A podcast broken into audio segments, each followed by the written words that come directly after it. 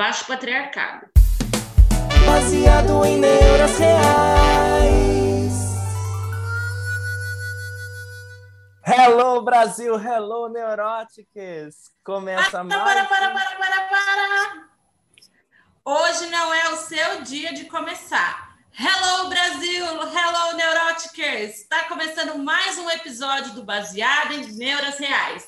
Logo hoje, no, no, na semana do Dia Internacional da Mulher. Eu sou a Mariana Monte e estão comigo as minhas amigas maravilhosas, Giovana Gabriel. Oi, oi. Nossas convidadas maravilhosas, Patrícia Braz. Oi. Nossa outra amiga de uma vida, Pamela Bianchi. Oi, gente. E o nosso macho maravilhoso de estimação, Gabriel Lujan.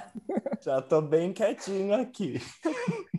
Hoje a gente vai falar sobre mulheres. Joga fora que é macho. Para começar, a gente escolheu esse tema e resolveu chamar as nossas amigas que já participaram do, do podcast aqui com a gente. Feministas maravilhosas. E hoje esse episódio é dedicado a falar mal de macho. É isso mesmo, Brasil. Os homens que lutem. Vamos nessa? Gente, eu queria saber de vocês. É, como é ser mulher no trabalho? Posso começar, né? Eu acho que eu tô. Eu tenho uma profissão e eu atuo num campo aí da profissão que é majoritariamente composta por mulheres. Então, eu sou terapeuta ocupacional e eu atualmente sou professora de terapia ocupacional. É uma profissão que tem, sei lá, 96% aí de é composta por mulheres, então somos a maioria. Mas esses 4, 5% de homens, principalmente na academia, eles têm um, eles ocupam um lugar de poder, de fala, de circulação que é às vezes muito maior que a que das próprias mulheres. Então são poucos e são poucos que se destacam, são poucos que são muito lembrados, são poucos que quando estão num evento com outras mulheres são muito aplaudidos e ora e muitas vezes mais que as mulheres. Então, eu acho que isso já é uma questão de discussão para nós na nossa área de do quanto a gente ainda vai sustentando dentro da área esse lugar de domínio desse pequeno público masculino, né? Desse, desse pequeno grupo de masculino da nossa área. É interessante que na medicina a gente tinha um domínio masculino até um, uma certa época, né? E aí a gente começou a ter uma inversão. Na minha turma já, eu me formei no começo dos anos 2000, a gente já tinha mais mulheres do que homens na, na turma, né? Mas é uma coisa relativamente recente, porque até um tempo era uma profissão mais masculina, né? Mas a gente percebe ainda, então na faixa etária mais velha, né? Mas é, a gente tem uma, um predomínio de homens e nas mais jovens de mulheres. Mas a gente percebe é, essa diferença de poder, sim. Eu acho que tem é, dentro da academia e mesmo dentro dos serviços, né, uma valorização maior do, do, do, profissional médico, no sentido de respeito, acho que dentro das equipes, né, nos locais que eu já trabalhei, né, geralmente você tem um maior número de mulheres trabalhando não só na medicina, mas na enfermagem e tal, na, na saúde como um todo, e geralmente os cargos de gestão, eles são ocupados por homens, na grande maioria das vezes, né, então você vai num congresso, você vai alguma coisa assim, a mesa né? Tem muito mais homens do que mulheres, né? E acho que outro aspecto interessante para trazer, que aí acho que é pensar na mulher trabalhadora, mas na mulher trabalhadora mãe também. E o quanto a gente é cobrada e julgada por trabalhar muito, né? E por, às vezes, é, dar, dar um, valor também para o trabalho dentro das nossas vidas, né? Que não só a maternidade, mas o trabalho também é importante para a gente e o quanto você é, é questionada e julgada como às vezes como não como uma boa mãe, né? Porque você está trabalhando e não está priorizando a maternidade. Isso também é um peso importante que a gente carrega. Né? Me lembrou uma coisa, pensando na minha área de novo, né? Eu dou aula de História e Fundamentos da Terapia Ocupacional. E a Theo nasceu em 1917 aí nos Estados Unidos já pensando em ser uma profissão para mulheres. E tivemos mulheres muito importantes nesse início, mas elas foram totalmente apagadas na nossa história. Eu acho que isso é. Posso pensar no meu campo de atuação, mas em muitas outras, outras vertentes da nossa sociedade. É engraçado que por muitos anos teve um cara, um homem médico, que era considerado o pai da terapia ocupacional. Mas nunca se discutiu e se apontou que tinha, por exemplo, uma mãe, se a gente for usando esses termos, né? Que tinha uma mulher que impulsionou muito mais a área do que esse cara. Mas acho que historicamente a gente vai dando louros aí muito mais às figuras masculinas, mesmo em campos que, se, que nasceram é, femininos, né? É, essa semana eu participei de um clube, da reunião do clube de leitura, do Leia Mulheres, e o livro era da Lélia Gonzalez. E uma das meninas que participaram fez uma fala parecida nesse sentido, porque ela estudou ciências sociais e ela comentou do, de como os artigos da Lélia mexeram com ela e trouxeram assuntos e pontos tão importantes para relacionados à formação dela que ela não leu na, na graduação.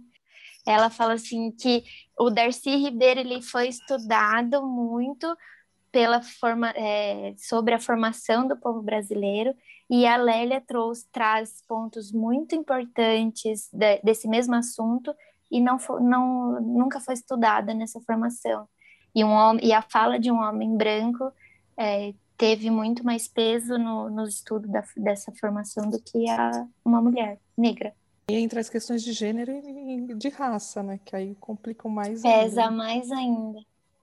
É, que é a questão da interseccionalidade, né? Mas olha, eu tô na academia há 12 anos. Eu ouvi falar da Lélia o ano passado. E eu estudei América Latina, né? E ela e eu estudei a composição, formação política da América Latina é, relacionada à terapia ocupacional.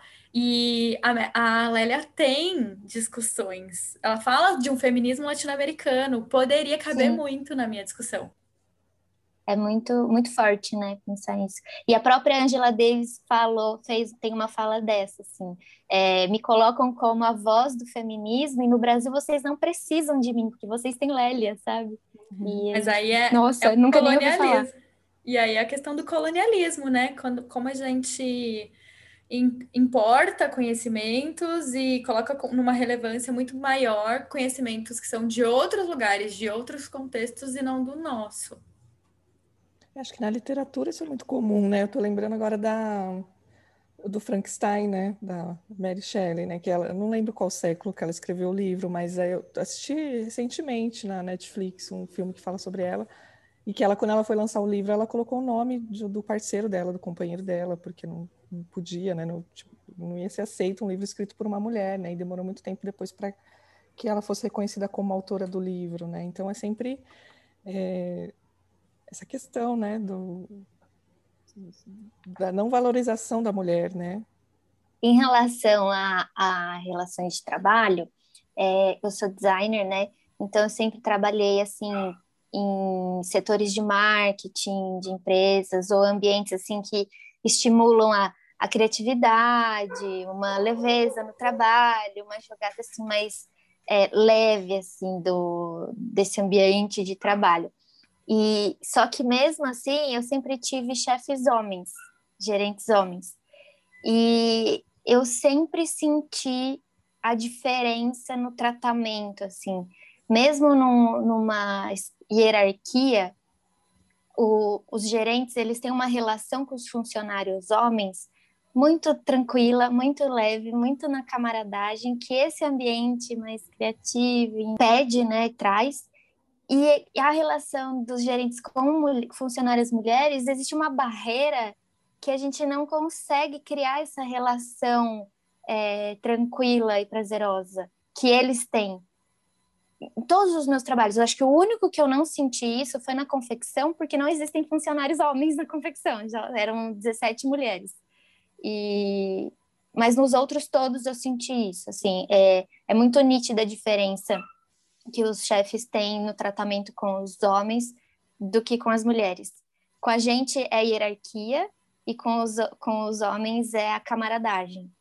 E eu acho que isso mostra muito da, do dia a dia mesmo, do, do, da, das relações que os homens criam entre eles de amizade, de afeto, de companheirismo, de confiança, de respeito, que eles não criam com outras mulheres, porque a visão da, dessa relação homem-mulher é sempre hierarquizada, né? Eu tenho a sensação que é uma construção de relação homoafetiva mesmo, né? Os homens eu escolho para me relacionar e ter uma relação de camaradagem, de afetividade. As mulheres eu eu vou para procriar, para ter uma casa, para transar, para ser cuidado, é, é para trocar de mãe, né? Uhum. Isso me incomoda muito porque é, para descontar a agressividade, né?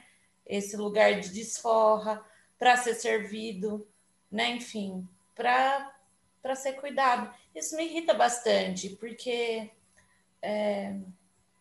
cara, é muito injusto, né?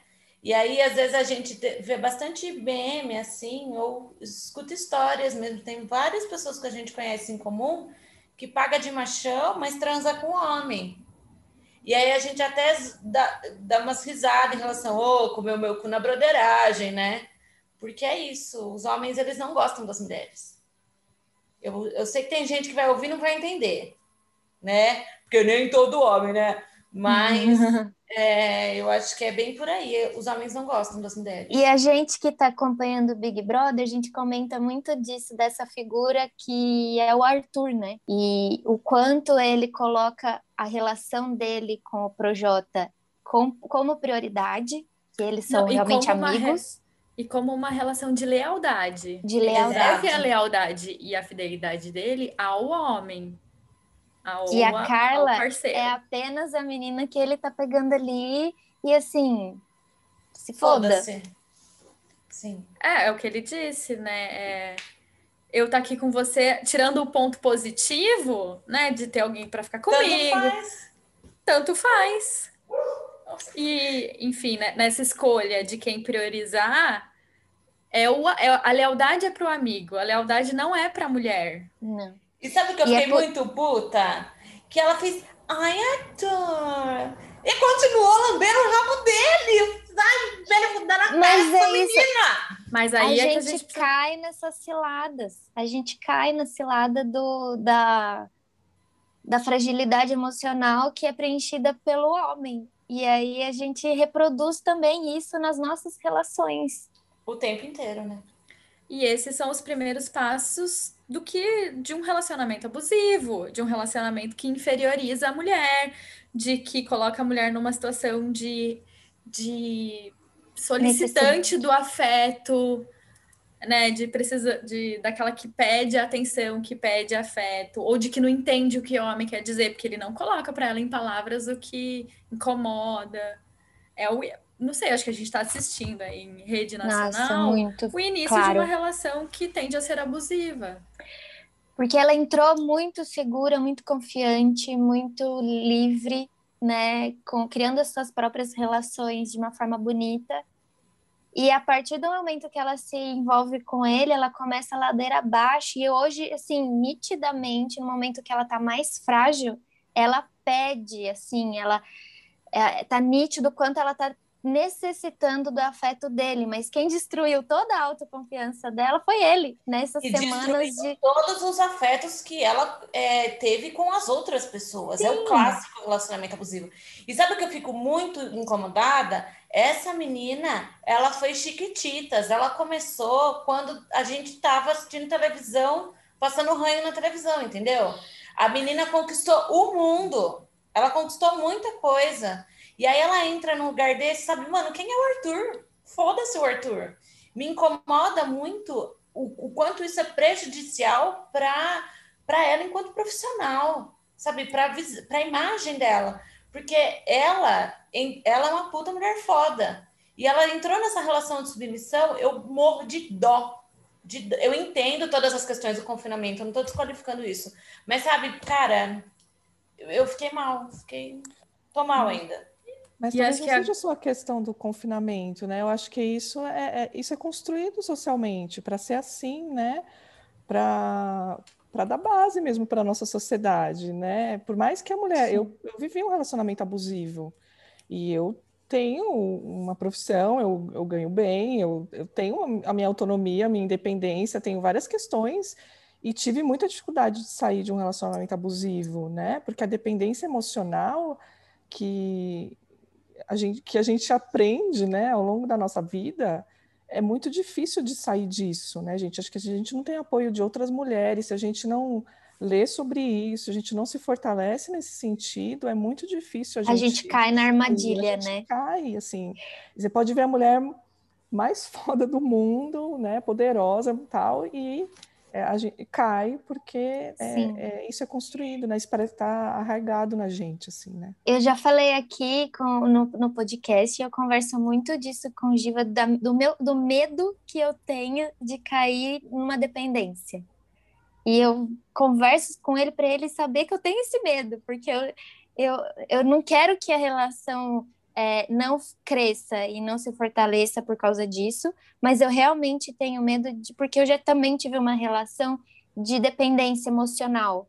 E sair disso foi muito sofrido. E, e olhar para trás e ver, gente, eu não tenho uma vida própria porque eu só vivi esse relacionamento foi muito triste, assim, de até de, de me perdoar por ter caído nessa armadilha. Então, eu, eu, eu tenho esse medo, sabe? Eu tô sempre revisitando. Será que eu tô de, só demais na relação? Como é que estão as minhas outras relações? Como é que eu tô lidando com os outros ambientes, né, da minha vida? Como que estão as outras relações? Porque eu tenho, eu tenho esse medo real de cair, porque a gente cai, é isso. A gente está nesse mundo, nessa sociedade que quando você menos espera, você tá como a Carla, assim, nesse, é, pedindo atenção, necessitando atenção do, dele, porque não sobrou mais nada, sabe? Precisa de, de validação do macho, né?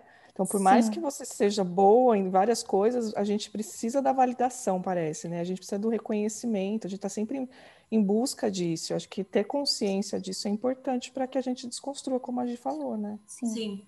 E eu acho que me incomoda tanto a Carla, porque eu já fui a Carla, em um nível muito pior, sabe? Porque eu queria dar o meu testemunho rapidinho aqui. Eu namorei três anos com um rapaz que eu tava numa fase que era muito porra louca e ele era muito bonzinho a olhos nus, sabe?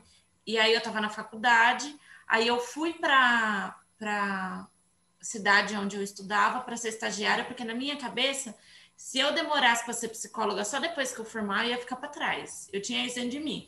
Então eu fui morar lá para ganhar 600 reais e era o dinheiro que me sustentava. Eu lembro, e não tô bancando a coitadinha, mas eu lembro que uma vez a minha calça rasgou, eu chorei, porque eu não tinha dinheiro, eu tinha uma calça. A gente zoava aqui em casa que a minha calça não queria entrar dentro da máquina, ela colocava as pernas assim na máquina e falava: não vou entrar, eu quero empurrar a Mariana, porque eu só tinha aquela. Então foi muito difícil. E ele se aproveitava dessa dificuldade financeira que eu tinha. Ele me desqualificava. Ele pediu para eu parar a faculdade para casar com ele. Ele falava que depois que eu formasse, a gente ia ter filho e eu ia ficar em casa para cuidar de filho. E isso me sufocava muito. Só que eu morava fora. No último ano de relacionamento foi Sim, eu nem contei essa história no pé da bunda porque ele é tão insignificante na minha vida, embora tenha deixado muito ranço dos homens. É, ia ter o show do Queen no Rock in Rio em 2015 e mesmo ganhando 600 reais, gente, eu consegui guardar uma grana para ir pro Rock in Rio. E aí o Diogo nessa época estava morando lá, ele falou: "Vem, vem aqui na minha casa, você não vai gastar nada, só compra ingresso". Esse rapaz ele fez a minha vida um inferno, velho. Ele falou, ele falou: "Você parece que você se importa mais com o Queen do que comigo". Mas eu já não aguentava mais estar nesse relacionamento e eu não conseguia, eu não tinha força. E eu já não tinha mais amigo, eu não tinha ninguém. Era só faculdade e ele. E eu tava vendo o inferno na minha casa, porque lógico, né, que tinha toda aquela manipulação para me colocar contra a família, etc, porque só ele era bom. E aí, no fim das contas, eu não consegui comprar o ingresso quando eu decidi ir sozinha. Ele terminou comigo pelo WhatsApp, depois de três anos com a mulher que ele falou que ele ia casar, no dia do show do Queen. Nossa eu assisti o show do Queen chorando. E eu tinha um ódio dele que, que eu queria dar nele, porque eu via o. Assim, eu, eu adoro o Fred Mercury, mas o meu tesão na vida é o Roger Taylor, que é o da bateria.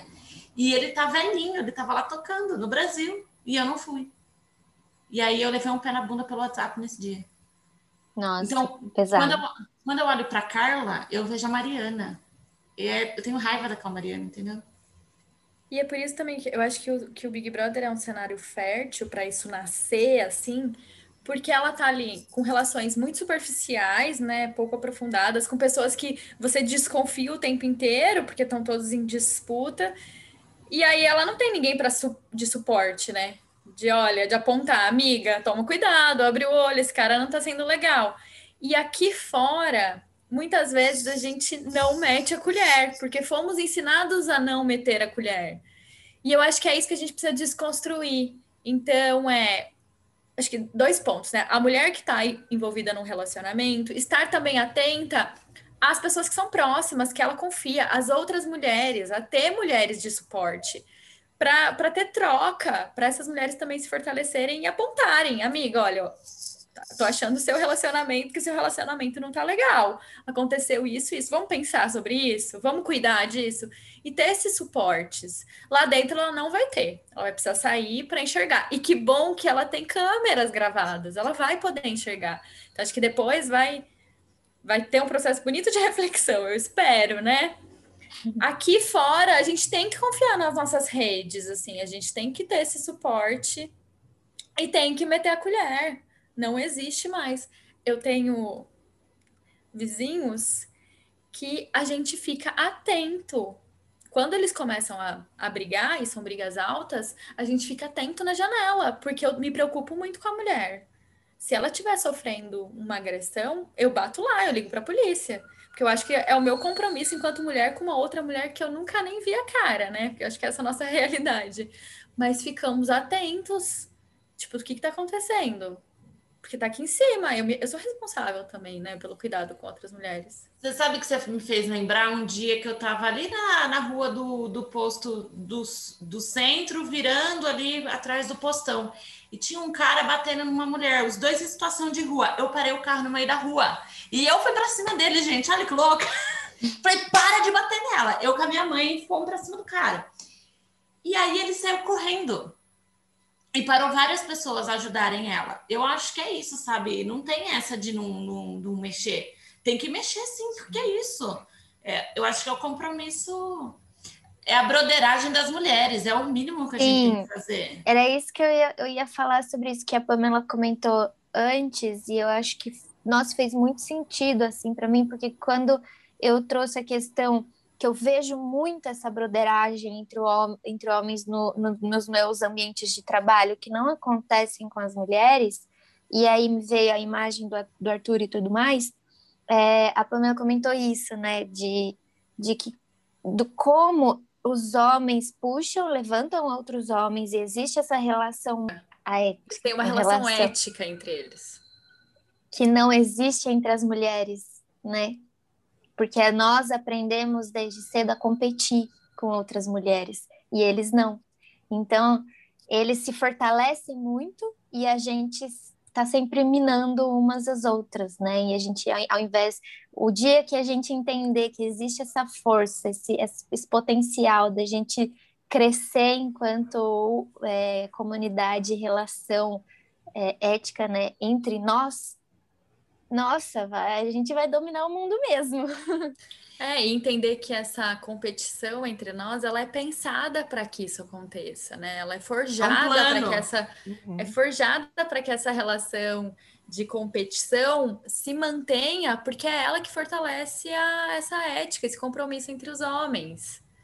E a igualdade não é, né? O contrário não é o mesmo. A gente Por continua aqui. Feminismo o feminismo é fundamental justamente para isso, né? Para a gente é, enxergar essas coisas que parecem ser naturais, né? Parece bio... dizem para a gente, em um certo sentido, de que isso é biológico, né? É, as diferenças entre homem e mulher, mulher de Marte, homens são de Vênus e aquelas coisas assim, né?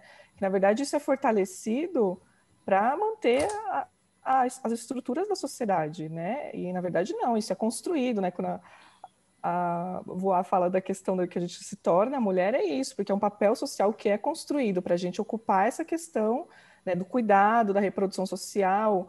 É, então a gente tem essa função né, no, no, capitalismo e aí a gente precisa desconstruir isso. E aí é, é a união das mulheres mesmo, né? É isso. Biologicamente nos colocam como cíclicas, como as mulheres que mudam de humor, de comportamento, a depender da lua, do, do, do ciclo menstrual, e como se isso fosse uma fragilidade, né? E, e o quanto nossos corpos vão sendo domesticados para não lidar com essa, com essa natureza cíclica que temos. Que acho que a gente vai discutindo mulheres, né, o ser mulher de vários aspectos. Então, tem o aspecto do capitalismo, desse lugar da mulher como reprodução da vida e não como produção. Então, a mulher no lugar doméstico, no lugar do cuidado e num lugar de desvalor frente ao capital. Mas também tem um lugar do feminino é, de não honrar essa natureza cíclica, essa potência, essa diferença que acontece nos meses e que não é um problema, que foi dado para nós desde quando a gente é adolescente, de que é um problema, de que a gente precisa se medicar para naturalizar os processos. Então, tem épocas no mês que eu vou estar mais criativa, tem época que eu vou estar mais reflexiva, e é isso que é, que é bonito. Tá tudo bem. É, eu falo pro, pro meu namorado que deve ser muito chato ficar o mês inteiro do mesmo jeito. Eu gosto, eu honro a minha natureza, eu gosto de. Olha, tem dia que eu não vou, que eu vou ficar querer ficar quieta mesmo. Tem dia que eu vou estar muito ativa, que eu vou querer trabalhar mais com energia. Tem épocas que eu vou querer me resguardar. Acho bonito isso em nós. E que por muito tempo foi silenciado, foi domesticado. Como tudo vai se encaixando e como o papel da medicina nesse sentido, né? Porque a ginecologia obstetrícia é uma especialidade médica que cuida da mulher e que tem isso muito incorporado na questão do controle do corpo da mulher, né? Nessa desvalorização. Então parece que a gente está sempre com defeito, né? O corpo da mulher está sempre com defeito. A gente precisa é colocado para a gente que a gente precisa ir anualmente no ginecologista para fazer, né, examinar a gente, dizer que a gente que está tudo bem com a gente ou não, né, enfim, e que não, não existe isso, né, não existe recomendação de que você sendo examinada anualmente por um ginecologista isso vai melhorar a sua saúde, né, lógico que tem a questão do preventivo, mas tem é, com outras frequências, né, não precisa ser anualmente e tal, então é, é tudo né, para trazer. E, e, a obstetrícia, na questão do parto, também, né? Quando você traz o parto para dentro do hospital e transforma o parto num evento masculino, porque antes eram mulheres que faziam isso, você tinha as parteiras, as mulheres da família que participavam desse momento do parto e dessa potência que é, porque você trazer uma vida para o mundo é uma coisa assim, né? Fora de série, né? e o quanto que o, quando isso vem para dentro do hospital e, e, os homens que tomam conta disso, eles desqualificam totalmente a mulher. Então, a questão da violência obstétrica é justamente tirar o poder da mulher. Então, a mulher fica ali dominada, ela não pode ficar na posição que ela gostaria de ficar, né? A pior posição para o parto é aquela deitada com as pernas no, na máquina ginecológica, é a pior de todas. Você coloca ela ali porque você está dominando, é, é a posição mais confortável para o médico é, você coloca a mulher numa, numa situação de, de, insegurança, como que a, a, o corpo dela não vai conseguir, por isso que a gente tem altas taxas de cesárea, enfim, entre várias questões. A gente começa a, a falar de uma coisa e vai puxando milhões de outras para a gente pensar que está tudo interligado. Pati, eu já vi um caso quando eu trabalhava para lá, né, em Campinas, que me chocou demais, demais, assim. O médico aplicou citocina e o bebê veio numa velocidade que ele lacerou a mulher de fora a fora. Na época me tocou tanto, sabe? Eu fiquei tão mal. E aí eu tive uma experiência ruim com um médico ginecologista. E aí eu decidi para mim, sabe? Sem útero, sem voto. Sem uhum. úteros, não quero saber a opinião. Você sabe o que é ter uma cólica? Não sabe, então você não põe a mão em mim. Porque aquilo me chocou de. Sabe, eu fiquei pensando, porra, imagina a dor dessa mulher só de pensar e lembrar disso me dói. Porque é um negócio muito. Um lugar muito sensível. Nossa, imagina. Eu é. me lembro que assim, os meus primeiros estágios na faculdade foi na obstetrícia. Eu adorava obstetrícia, assim, era uma coisa que eu pensei muito em fazer. E eu quase desisti da medicina quando eu fui para a obstetrícia, porque é um lugar de violência tão grande, gente, assim, é, hierarquicamente. Então, eu era, sei lá, eu estava no quarto ano, então era assim, era o que mais sofria, né? Porque vem a violência lá de cima, do docente, R3, não sei o que, e chega em você. Então, você é, é, o lixo do lugar, né? Então, uma violência dentro da equipe e uma violência com as mulheres. Então, assim, se a mulher gritar, está gritando, né? Na hora de fazer foi bom. Aquelas frases que a gente né, já ouviu diversas vezes. Ah, o ano que vem vai estar aqui de novo.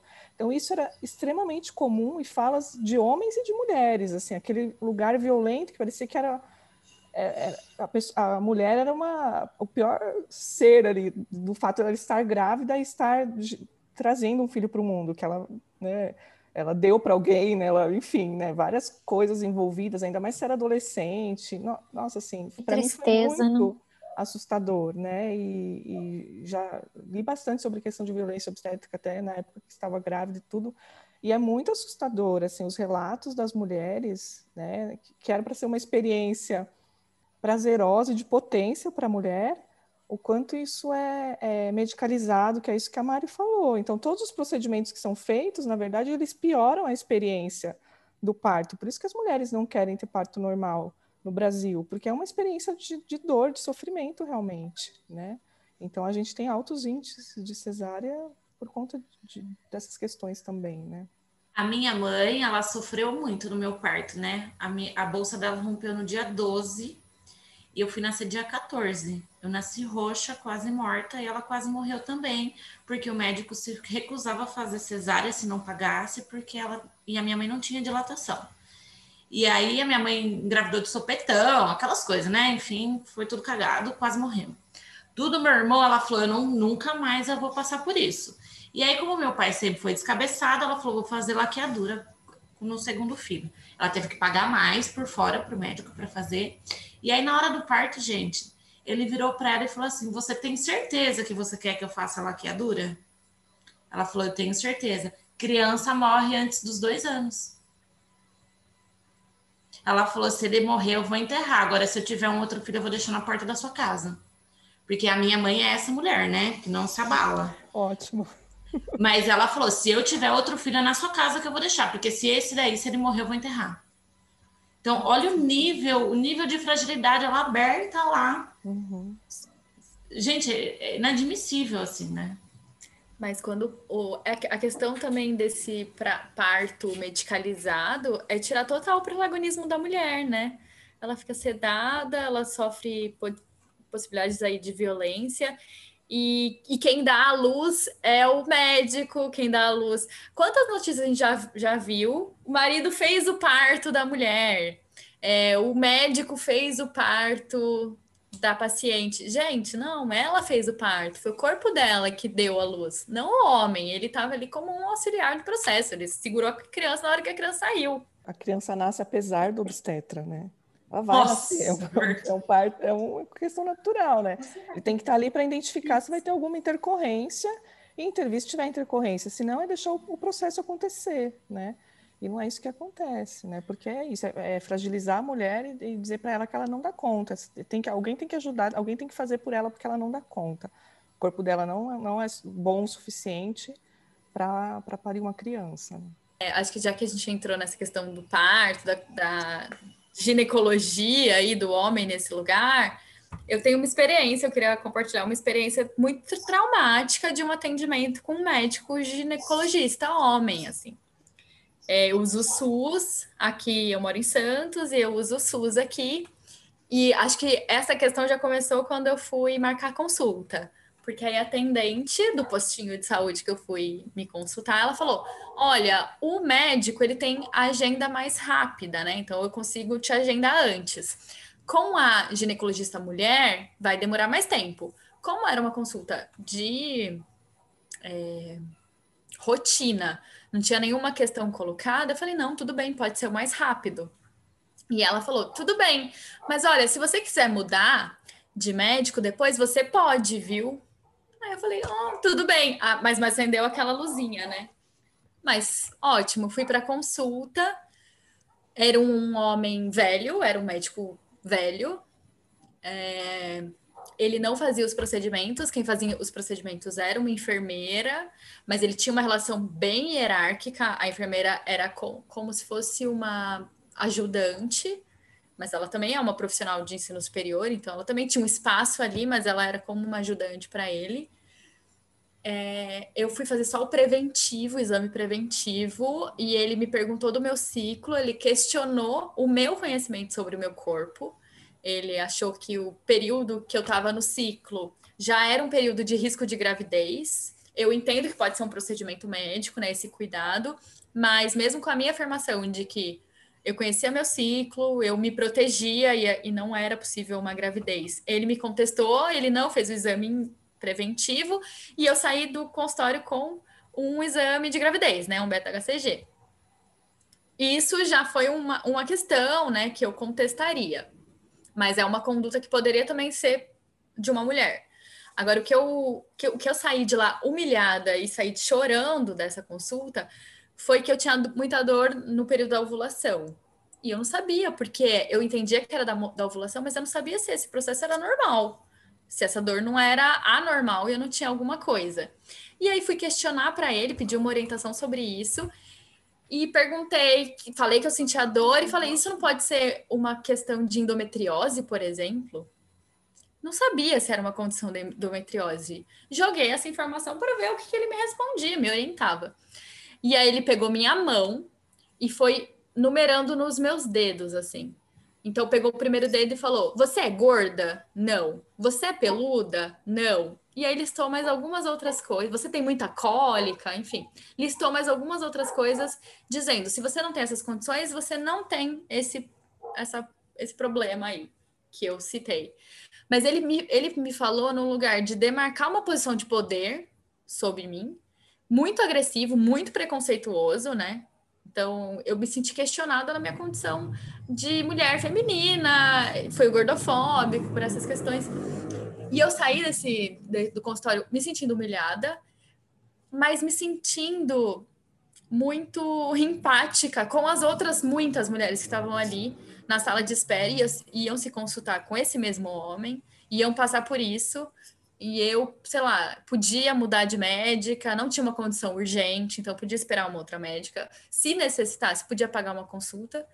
E aquelas muitas mulheres que estavam ali, não. E, e são mulheres que não têm é, talvez o conhecimento que eu tinha, o questionamento que eu tive para entender que aquela situação não era normal e que eu fui, tive uma relação de assédio ali. Muitas mulheres passam por isso e, e não sabem e se sentem humilhadas, mas não encontram palavras para dizer ou denunciar isso, né?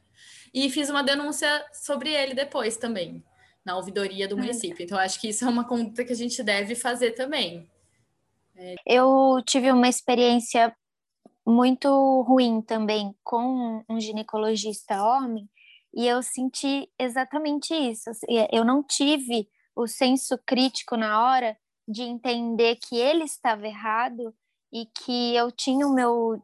Eu, eu, eu fui desrespeitada naquele momento, eu não tive essa, essa noção. Então eu saí do consultório achando que realmente eu estava errada, porque eles, eles colocam né, numa posição realmente de de poder e essa agressividade, essa violência mesmo no, no, no trato com, com a gente, a gente se sente acuada. E aí o, o que aconteceu comigo foi que eu tive uma condição que eu não na verdade eu nem sabia porque foi na hora do exame que ele detectou e ele colocou para mim que de uma forma como se eu fosse realmente promíscua e tivesse e ele ficou questionando a minha atividade, a minha, as minhas relações sexuais, porque aquela condição, ele falou: "Você tem certeza que você não teve uma?" Ele falou dessa forma: "Você tem certeza que você não teve outra relação? Porque essa condição, provavelmente você teve outras relações nesse para ter uma condição dessa. Eu me senti muito mal, muito assim questionada da minha é, é, a forma como ele falou, mesmo que se eu tivesse tido 500 relações diferentes, é, a forma como ele colocou, ele colocou de uma forma moral, com um questionamento moral, e não é, ele extrapolou a questão é, médica.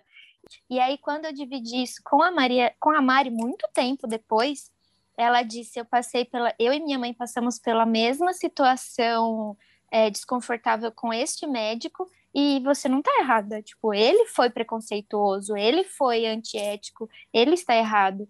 E aí foi que eu falei, não, realmente, porque marquei consulta com uma outra pessoa, uma mulher, nesse é, dessa segunda vez. Ela me examinou e falou: isso é normal. Ela falou, ele não precisaria nem ter feito nenhum procedimento lá. E aí, quando ela me colocou e me acolheu dessa forma, é, totalmente diferente, eu, eu me senti muito mais calma, sabe? Mas e se eu tivesse tido 500 relações? O que ele tem a ver com isso? Ele não deveria eticamente tratar dos sintomas independente de como eu adquiri essa condição? Você sabe que eu tive essa reflexão no dia que eu saí de lá. Se eu tivesse 500 parceiros, se eu transasse com todos sem camisinha, se eu tivesse com 500 DST, HIV, sífilis, hepatite, ele estava lá para cuidar do meu corpo, não para julgar a minha atitude sexual, até porque a gente está falando do meu corpo, não dele. E eu vejo muito isso. Eu, eu, trabalho com um público que algumas pessoas têm HIV. Essas mulheres, elas relatam coisas assim absurdas. E agora a gente está em pandemia, sabe? Mas eu faço questão de abraçar e agarrar todas elas, porque eu vejo o quanto elas sofrem preconceito em todos os lugares que elas transitam.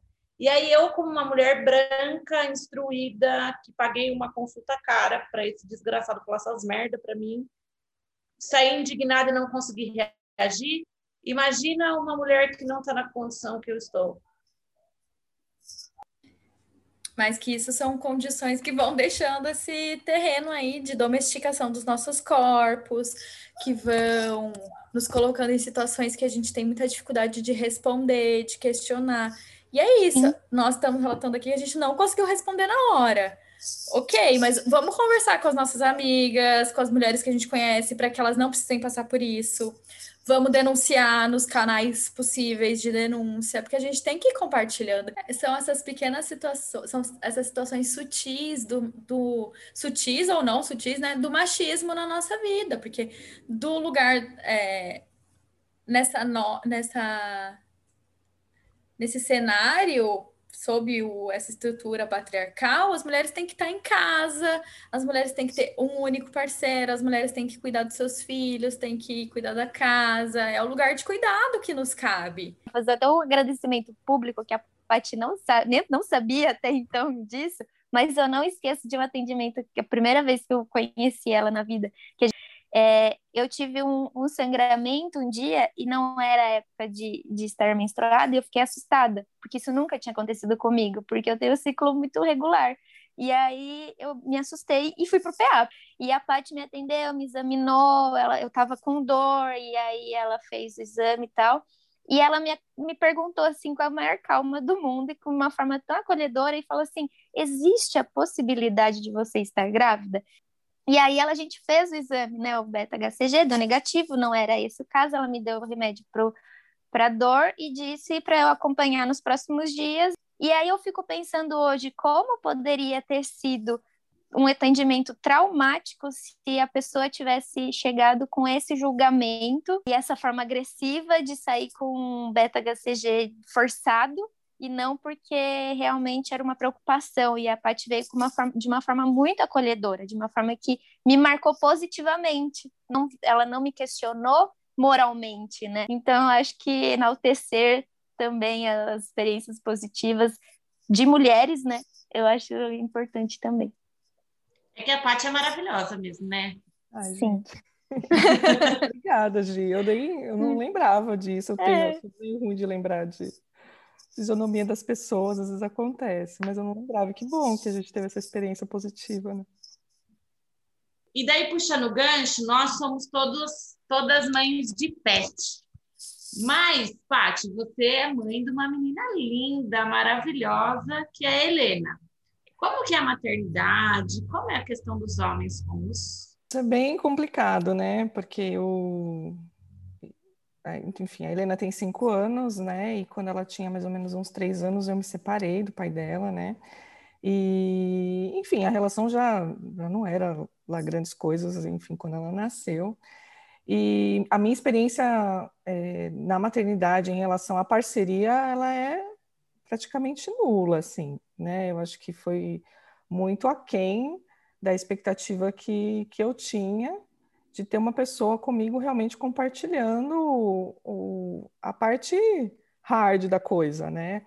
Porque tudo bem que acho que os dois primeiros anos de uma criança é muito, tem muita coisa que a mãe tem que dar conta, né? Eu amamentei seis meses, exclusivo, depois até os dois anos. Então tem uma coisa que é muito com a mãe, mas é, é possível o parceiro estar extremamente presente e minimizar essa dificuldade, né? E aí, quando tem a separação, isso fica mais complicado, né? Não era para ser, mas a, e, e, as mulheres que eu, que eu conheço, que eu convivo, os lugares que eu leio, tudo, as experiências elas são muito parecidas, né? Eu, por exemplo, tenho uma guarda compartilhada, mas em torno de 80% do tempo a Helena está sob a minha responsabilidade, não necessariamente comigo, mas está sob a minha responsabilidade.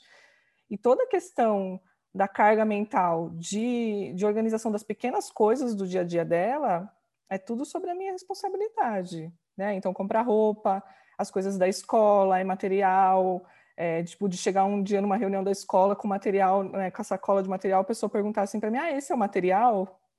E eu tive que pesquisar, né? Eu faço pesquisa, né? Você manda lista para várias lojas, você vai pesquisar preço, você vai compra. Tem toda uma demanda para você fazer isso, né, que a pessoa nem, nem olhou para a lista, nem sabia, assim, é, aparece, né, o negócio brota, assim, né, magicamente as coisas brotam, né, a unha da criança parece cortada, é, enfim, né, coisas é, assim. Então, é, na minha cabeça, né, eu acho que que deveria ser, né, você pensa numa guarda compartilhada, que isso realmente fosse, é, porque os, os direitos, eles são compartilhados, todas as decisões que eu vou tomar em relação a ela, eu preciso consultá-la, eu não tenho autonomia para decidir sozinha. Mas toda a questão da, dos deveres, né, a, a, a divisão ela é muito desproporcional. E aí sempre tem uma cobrança muito grande do fato de eu trabalhar muito. Então, assim, é, é um pecado, né? Uma coisa assim absurda o quanto você trabalha, sendo que, enfim, eu preciso trabalhar, né? Como a maior parte das mulheres precisam, né? E, e tem essa cobrança da maior parte das pessoas, de várias pessoas, eu já ouvi isso muitas vezes, né? Porque você trabalha tanto, porque você não diminui. É, quando começa a ter alguma questão no comportamento da criança, as pessoas já te questionam sobre isso. Ah, acho que é porque você está trabalhando muito, porque você não está dispensando tempo para ela. Então é, é, é, é, difícil, né? E aí até é interessante que eu acompanho um perfil é, do, no Instagram, que é uma psicóloga, chama é, Psimama, o perfil. E ela trouxe uma, um levantamento, um questionamento que ela fez lá no, na página dela, né? Que ela fez a pergunta assim para as mulheres, né? Se as mulheres consideravam que os seus companheiros eram bons pais. É, se elas tinham orgulho, se a mulher tinha orgulho do, do seu companheiro como pai. E em torno de 70% das mulheres responderam que sim. E aí ela foi fazendo perguntas específicas, assim. Então, quantas vezes você já ouviu essa frase? É, ah, percebi que a criança estava com a unha grande, eu fui lá e cortei a unha. 10% ouviu isso. Ah, eu percebi que está chegando a data da vacina ou da, da consulta com o pediatra e eu agendei a consulta. Né, 5%. É, ah, ele tá, eu vi que ele estava sem meia, sem calcinha, sem cueca, sei lá, eu passei na loja, saí mais cedo do trabalho, passei na loja e comprei essas, essas coisas. Isso não acontece, né? Os homens não têm essa proatividade, assim, né? E, e quando tem a questão da maternidade, que o, o pai faz um pouquinho, né? Ele já é ultra valorizado. Nossa, que legal, ele dá banho, ele... Ele te ajuda. Passear, ele troca, é, ele te ajuda, ele troca fralda e tal. Porque essas pequenas coisas, acho que a grande maioria acaba fazendo, né? Mas isso é o mínimo. Né? Se, se, a gente decidiu juntos ter um filho, né, tem, tem os bônus disso, mas tem o ônus, não é uma coisa tranquila, demanda muita energia. E quando você vai ver na prática mesmo, essa divisão ela é muito, muito desigual.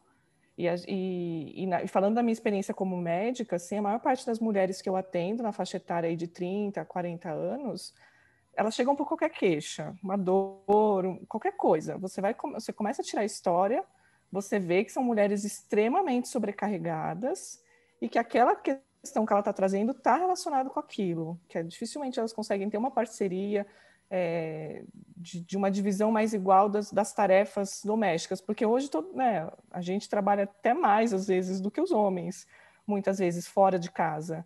E você ainda dentro de casa né, a, a, maior parte da, das demandas de cuidados da casa e dos filhos acaba recaindo sobre a mulher, né? Você sabe, Paty, que eu tenho muito essa política, assim, eu, eu tento ser muito criteriosa com os meus encaminhamentos para psiquiatra, por exemplo. Porque é isso, o encaminhamento que eu estou fazendo dessa mulher, que está me apresentando algumas características específicas de algumas coisas. Lógico, tem a linha tênue do que é possível e do que não é possível. Mas isso é, o medicamento vai vir para ela aguentar mais? Esse medicamento vai ser mais um instrumento de opressão? Geralmente E- é isso, né? E isso eu aprendi na minha casa, sabia? Porque o meu pai é alcoólatra, N problemas, e a minha mãe sempre tomou antidepressivo. E ela falava para ela, ela falava, sabe por que eu tomo remédio? Para conseguir te aguentar. Era uma fala recorrente. Isso me marcou muito e na minha prática profissional eu vejo isso, porque eu trabalho com vulnerabilidade social.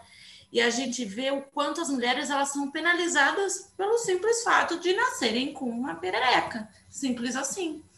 E isso me incomoda muito, sabe? Eu, eu tenho muito cuidado com esse tipo de encaminhamento, porque eu não posso ser mais um instrumento de opressão.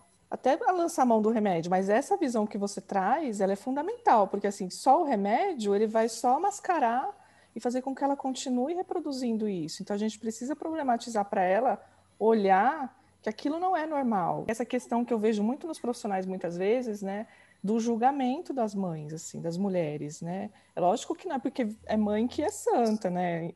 Enfim, acho que né, a gente pode cometer erros e tal, mas tem um julgamento extremamente pesado, né, de ah, essa, tipo, se você faz qualquer coisa extra, né? Você, sei lá, faz uma, vai fazer uma atividade física, você decide tirar um tempo para fazer alguma coisa para você, é, você sai à noite, por exemplo, né? Então sempre aquele questionamento, é, cadê a criança, né? Eu já falei assim, às vezes, falar, ah, eu deixei amarrada no pé da cama, né? Porque as pessoas veem o pai na, na balada, ninguém vai lá perguntar para ele, "Ei, seu filho tá onde, né? Agora a mulher tá na balada, nossa, e a criança, né? Onde tá? Então você é muito julgado, você não, você não tem mais é, direito de ser uma mulher é, que tem desejo, né, por exemplo, que se relaciona com outras pessoas, que, que, que quer transar, enfim, né? Você não tem mais direito de ter a sua própria vida. Você sabe que a minha mãe se separou do meu pai quando eu tinha 14 anos, né? E depois eu entrei na adolescência, dei trabalho, porque era revoltada e tal. Mas ela sempre falava uma coisa assim que hoje eu entendo toda a opressão que ela vivia, coitada. Ela falava assim: Mariana, se você der certo, eu não fiz mais nada que minha obrigação. Se você der errado, a vagabunda sou eu. A minha mãe sempre falou isso para mim. E eu não tinha maturidade para entender o, o quanto ela so, o quanto ela era pressionada e oprimida, né, por esse sistema desgraçado. E acho que essa coisa da maternidade, eu fico pensando por um outro lado, o quanto socialmente a maternidade é algo compulsório até para as mulheres. Nossa, demais. Porque a, a gente é só é vista como o lugar da mulher que precisa ter uma casa e cuidar da casa, mas que precisa ser mãe. Incubadora. Porque a gente é até invalidada, assim, é, se a gente diz que não quer ser mãe. Como assim? Você vai, você não vai conhecer o amor, você não vai. Como se a gente fosse menos mulher, se a gente optar por não exercer a maternidade, assim.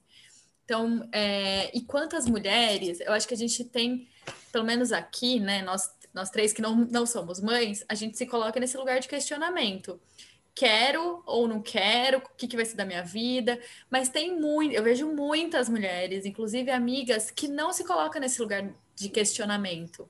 Porque é como se ela tivesse que seguir essa linha da vida e que é uma linha homogênea. A linha é se relacionar, ter um namoro, casar, noivar, casar e ser mãe. Você precisa seguir essa linha. E eu acho. E isso é uma, uma compulsoriedade aí do nosso meio social. Então, se colocar o questionamento, parar para pensar, é isso que eu quero? Como eu me imagino daqui a um tempo? Acho que é um exercício que a gente tem que incentivar que as mulheres façam, para que elas tenham mais autonomia e liberdade nas suas escolhas e não façam escolha só porque a sociedade espera isso delas. Eu acho que a gente fala muito de um lugar, né? Acho que é importante demarcar que a gente tem uma percepção que somos mulheres, cis, hétero, né? Que, por exemplo, é, que a gente teve teve a oportunidade de acessar o ensino superior e tal. É, mas, por exemplo, as mulheres que não se reconhecem no seu gênero, ou Nossa, no seu gênero, na sua, na sua enfim, é, sexualidade que precisam seguir esse modelo, né? Não conseguem ter espaço nas suas relações dentro da família, dentro do meio social que vive, para optar um outro lugar, um outro corpo, um corpo de um outro, de um jeito, de outro jeito, né? E aí, se a gente for, se a gente for olhar as hierarquias sociais, a mulher tá na mais baixa, mas ainda para baixo, né? A camada é ainda mais profunda, porque tem as mulheres negras, tem as mulheres trans, que, que são um acúmulo, né? Uma intersecção de fato de opressões, né? A condição de gênero, de raça, de classe, é, de opção sexual, enfim. E aí eu sinto como se o trabalho, esse meio social fizesse isso, essa a sociedade que a gente vive vive fizesse isso propositalmente, para que eu de fato me sinta cansada e cansada. sobrecarregada, para que eu não tenha forças de questionar, de me unir a outras mulheres, de pensar soluções, porque envolve um engajamento, envolve uma energia e que a gente muitas vezes não tem, e é proposital, não é para ter mesmo para aguentar. E, e é, eu me sinto no, minha, no meu cotidiano apagando sempre pequenos incêndios. E a ideia é essa, que eu fico aqui atarefada com esses pequenos incêndios e não tenha força de ir lá e, e eu botar o fogo nas é. coisas. Questionar a estrutura, né? É que a gente precisa ter representantes mulheres na política, né? E mulheres com essa consciência, porque a gente precisa pensar em política pública para desconstruir isso, né? Para tirar essa sobrecarga da mulher, para tirar esse papel da reprodução social só da mulher e da proteção do Estado mesmo, para que a gente possa se organizar de outras formas. Porque é isso que você falou, Pamela, é, é proposital para que a gente não tenha tempo, energia, disposição para lutar contra isso, né? Para que o sistema ele se mantenha, né? Praticamente todas as mulheres, né? Não tem. Sim. E aí, gente, para a gente ir fechando, como fortalecer as mulheres? Eu acho que a gente podia pensar nesses aspectos da nossa vida, assim, né? Nas pequenas coisas da nossa, do nosso cotidiano. Então, por exemplo, eu gosto muito de ler. É, as mulheres foram muito silenciadas, as autoras mulheres. Então, ler mais mulheres é colocar mais em circulação mais vozes femininas por aí, né? Tem até o projeto Leia Mulheres aí, nacional, distribuído em muitas cidades para dar essa, esse assento para as mulheres. É, então, acho que um outro ponto é a gente, quando for consumir, comprar produtos, co comprar serviços, a gente priorizar aqueles que são oferecidos por mulheres, né? A gente se identificar, as mulheres que produzem, é, sei lá, é, cosméticos, não sei, atendimentos, estéticas, enfim, muitas coisas que a gente consome no nosso dia a dia, priorizar os serviços que são de mulheres. Então, vou comer num restaurante, então que seja um restaurante gerido, que, que contrate mais mulheres, acho que viabilizar também esses espaços. É, eu acho que talvez a questão da da gente se unir mais, né, e, e desconstruir essa questão da, da competitividade entre as mulheres, que isso é muito colocado para a gente, né, que a gente está sempre competindo com uma outra mulher e que a gente precisa mudar, né, é, de se apoiar, pensar que a gente é, porque a gente foi trazendo aqui várias questões ao longo da discussão, né, da questão dos relacionamentos. Então, às vezes eu estou num relacionamento abusivo, eu não estou enxergando o que eu estou. Então, a gente precisa de outras mulheres que, inclusive, já passaram por isso e que, que conseguem identificar os sinais para poder trazer para a gente. É, a questão da maternidade, acho que tem várias coisas. Eu me apoiei muito em diversos momentos é, difíceis na minha maternidade e ainda me apoio em, em outras mulheres que estão vivendo ou que viveram a mesma situação que eu. E, e, e isso traz força para a gente, né? E eu procuro também, sempre que possível, também me posicionar e, e, ser apoio para outras mulheres, tanto no meu trabalho, é, que eu atendo muitas mulheres, a maior parte das pessoas que eu atendo são mulheres, então olhar para essas questões, que sempre as questões de gênero elas estão envolvidas Então, não tem como eu desempenhar a, a minha atividade sem pensar, né, quando eu estou atendendo uma mulher, nas questões de gênero e quanto que isso adoece, quanto que isso interfere na saúde mental e no corpo das mulheres. Acho que uma outra dica que a gente foi comentando também que é boa é a gente conhecer nosso corpo, assim, como a gente funciona, se reconhecer, reconhecer quais são os seus picos de as mudanças de humor que tem, que aí você se acolhe também, não vê o corpo como é, um inimigo seu, né, do, inimigo do trabalho, inimigo das relações, porque a gente tende a achar que as mulheres são histéricas, que a TPM é um período horrível, e que isso vai condicionando e reduzindo a mulher a esse lugar, né, de a louca, histérica. Então, é, se conheça também, né, e se envolve em coletivos de mulheres, né, tenha, inclusive sexualmente, exato, conheça seu, seu corpo, sua sexualidade, entenda quem você é, qual a sua perspectiva de mundo, assim e se envolve em coletivos de mulheres, assim, converse, troque com outras mulheres para se fortalecer mutuamente. Compra só um adendo, compra o copinho, gente, o copinho, o coletor menstrual. Isso é um puta autoconhecimento do caralho. Compra o copinho. O copinho devia estar no SUS. Eu sinto, eu senti muito isso, assim, o quanto eu demorei para me entender, para entender como o meu corpo funcionava, para eu me reconhecer enquanto um organismo vivo e o meu útero, os meus ciclos, e, e o quanto isso me trouxe é, autonomia, empoderamento, e, e, e, foi isso que me trouxe liberdade, porque é, a gente se prende, se amarra a vida inteira e aí você vai tirando uma por uma ao, ao, ao, durante esse processo de, de se conhecer, não, não só emocionalmente, mas fisicamente mesmo. Saber que, que você, como funciona o seu ciclo, como o seu corpo responde às, às coisas, é, te traz autonomia. E essa autonomia que traz essa liberdade de você viver e ser quem você é e, e na sua potencialidade, porque você se conhece, né? Porque a gente passa a vida desde o começo aprendendo a, a isso, como a gente falou, a se medicar para anular essas coisas. E na verdade, por quê? Porque a nossa potência está nisso. E quanto mais a gente se anular para a sociedade, melhor. Então a gente tem que se libertar mesmo. Votar em mulheres. Igualmente. Entrar na política, é, conhecer, ler sobre, votar em mulheres. Não dá golpe em mulher. Espaços, é. A gente precisa ocupar os espaços. Cuidar das mulheres que foram eleitas e que, Nossa, que sofrem por serem mulheres, os espaços de poder, né? Então eu queria agradecer muito, assim, a presença da Pamela e da Patti e agradecer todos, assim, por esse é, gás que, você, que a gente nessas conversas, nessas trocas, a gente se, se acolher e se ouvir e conversar, eu acho que isso é, é, um, é um exemplo do que a gente tem que trazer para o nosso dia a dia. Traz essa vitalidade, né? Então, obrigada, gente, por esse momento e pela presença de vocês. Obrigada para quem chegou até aqui. Se vocês gostaram, manda para os amigos. Se não gostaram, manda para os inimigos.